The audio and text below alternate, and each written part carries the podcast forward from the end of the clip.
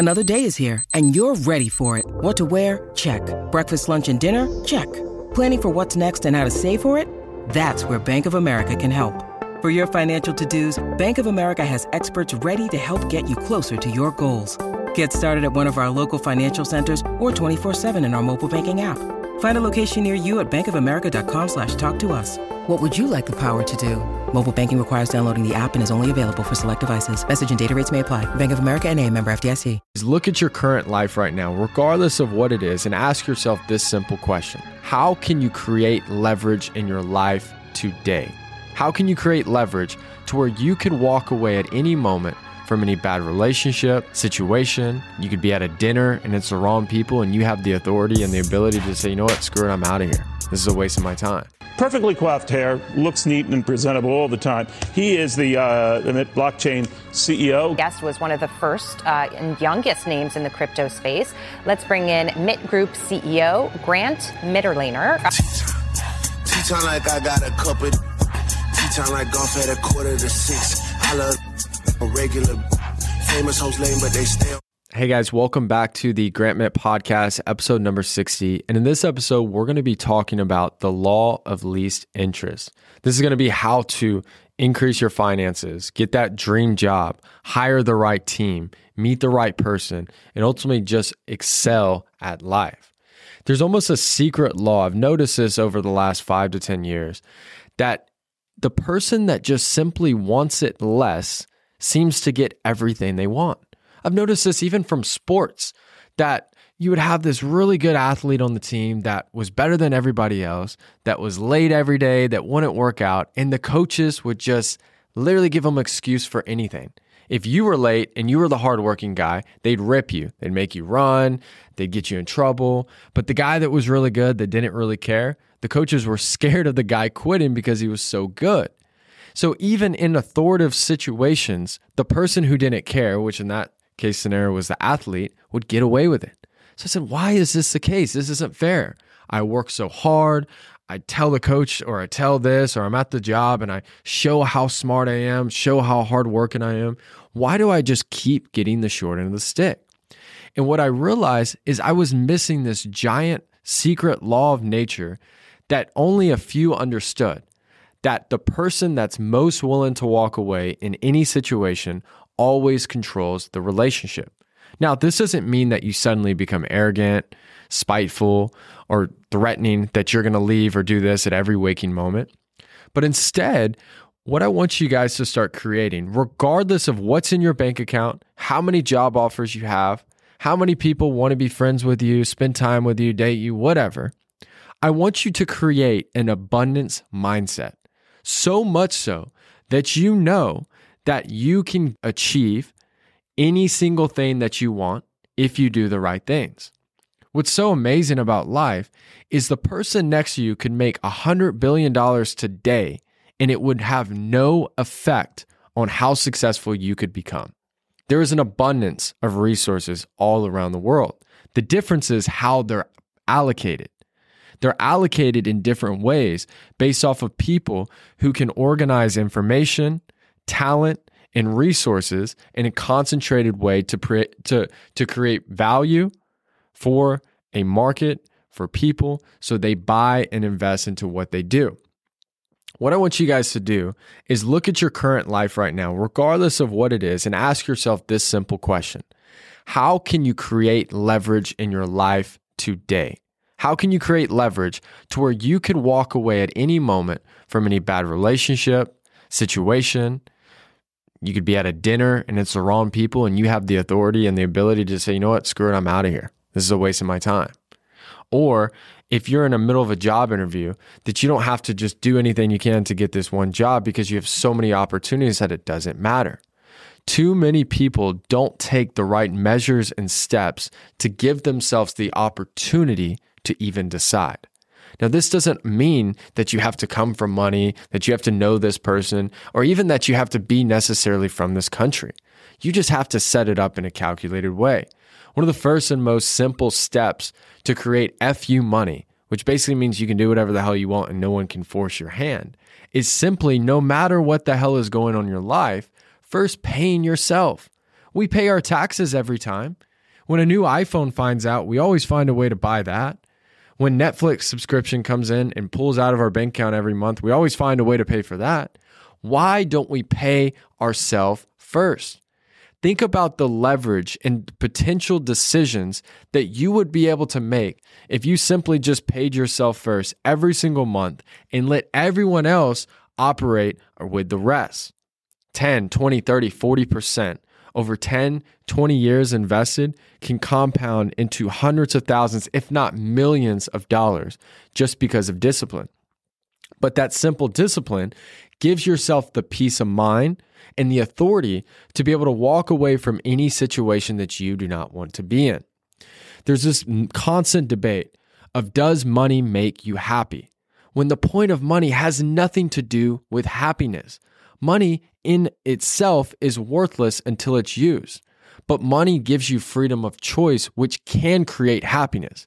If you do a bunch of bu- dumb stuff with money, you buy dumb things, you put yourself into bad situations, you end up around really bad people, of course you're not going to be happy. But if you have a lot of resources and you help your community, you give back to people, you buy things that improve your quality of your life and your family's quality of life, you're going to be more happy. You're going to have the resources and the leverage and the ability to walk away from bad decisions. What happens is people don't do the little things and the disciplines that they should do, such as saving, such as not being around the wrong people, such as telling the wrong people in the wrong situations no, that they never get a chance to be around the right people, to get the right opportunity. The trick many times is not being the best, not timing everything right, but instead just constantly being ready because you know that another opportunity will present itself. The problem is is when most of the time when the opportunity comes, the people aren't ready. If you know anything about recessions and the ultra wealthy, I'm not talking about the millionaire next door. I'm not talking about the guy, you know, that has a nice car. I'm talking about ultra, ultra, hundred plus million dollar people. If you talk to them, they will all tell you that their favorite times of wealth creation is during recessions. They know that we have long term and short term debt cycles, and they know that typically every 10 to 12 years, depending on the cycle, there's going to be a two to four year recession. And in that period, everyone else who overspent, who didn't save, who did the wrong decisions, that were trying to be flashy, when there's blood on the streets, houses getting sold for 30, 40, 50% less, businesses shutting down because they didn't manage cash flow correctly. Those people buy those things at a discounted price. And when the cycle co- continues up, the recession ends, that person doubles, triples, or even 10x's their net worth simply because they had leverage. This is so interesting because, you know, after I learned my lesson, I talked to you guys so much about this first chapter of my life, really being in high school and college. I and it seems like the opposite now. I just took L after L after L. I always got the short of the stick. It seemed like the world was out to get me. It's because I was never taught how the psychology of how people think, how a coach or a boss or another business makes a decision about who they do business with, who they hire, who they promote. And I started studying this human dynamic of why were these people getting promoted and I wasn't? What caused certain people be, to become successful? And I just want to break down even just a simple example of how to ace an interview. So, when you're going into an interview, and I learned this because I had to figure out to master it because I needed to make money. I was 18 years old. I was broke, living in Long Beach, California, with six different, six, seven different roommates, um, playing junior college football. I redshirted my first year, and I had to make $1,000 a week to survive. California, as you guys know, is super expensive. I had no choice.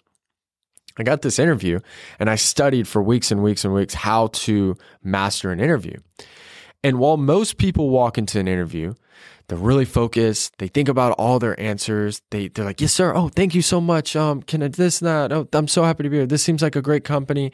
Oh, so this is I, I want to." And they're needy and they try to hang on every perfect word. Instead, I walked in, say, "Hey, you guys doing?" They're like, "Hey, can I get you some water?" I said, "Yeah, that'd be great. Thank you so much." I sat down. They asked me a couple questions. I said, Hey, let me ask you this. How long have you worked here? He said, Oh, like two to three years. And I was like, That's awesome. Where are you from originally? He said, Well, I'm from San Diego. I moved up here to take this job and I really like it. And you're like, Really? What what did you like about it? Like what is the day to day like? What was it like that first six months that you were here? And the reason why I was asking those questions is not to look cool, not to look like I'm this hot shot, but instead it was because I don't want to waste my time. I don't want to work at a company that the person who's interviewing me doesn't even like it. So I wanted to find out everything I could about who works there, what what it's like and if it makes sense for me. But what was interesting is while I was serious about not wanting to waste my time, this made the person I was interviewing not only respect me, but it made me look like someone who had options, who didn't need them, who wasn't down to his last penny, but instead was just serious about working with the right person. What was so interesting is this person started doing everything that he could to try to get me to want to work here. I went from having to vouch for getting anything that I want in life to the person just respecting me so much that it was a no brainer for them to offer this job. And this goes for when you're meeting people. When you know someone, when you already have a huge name, when you already have credibility, you don't have to think about these things. You can be yourself, you can say whatever. But when you're meeting people for the first time, you're trying to gain people's respect, you're trying to network, especially when you're communicating with people who maybe are a couple levels above you. Be a little bit more reserved. Be interested in who they are and don't be sitting there so focused trying to justify and prove yourself to the other person. Instead, sit there, listen, and find out everything you can about them. Instead of blabbering at the mouth, trying to look cool, listen all these things that you've accomplished, be a little bit more vague.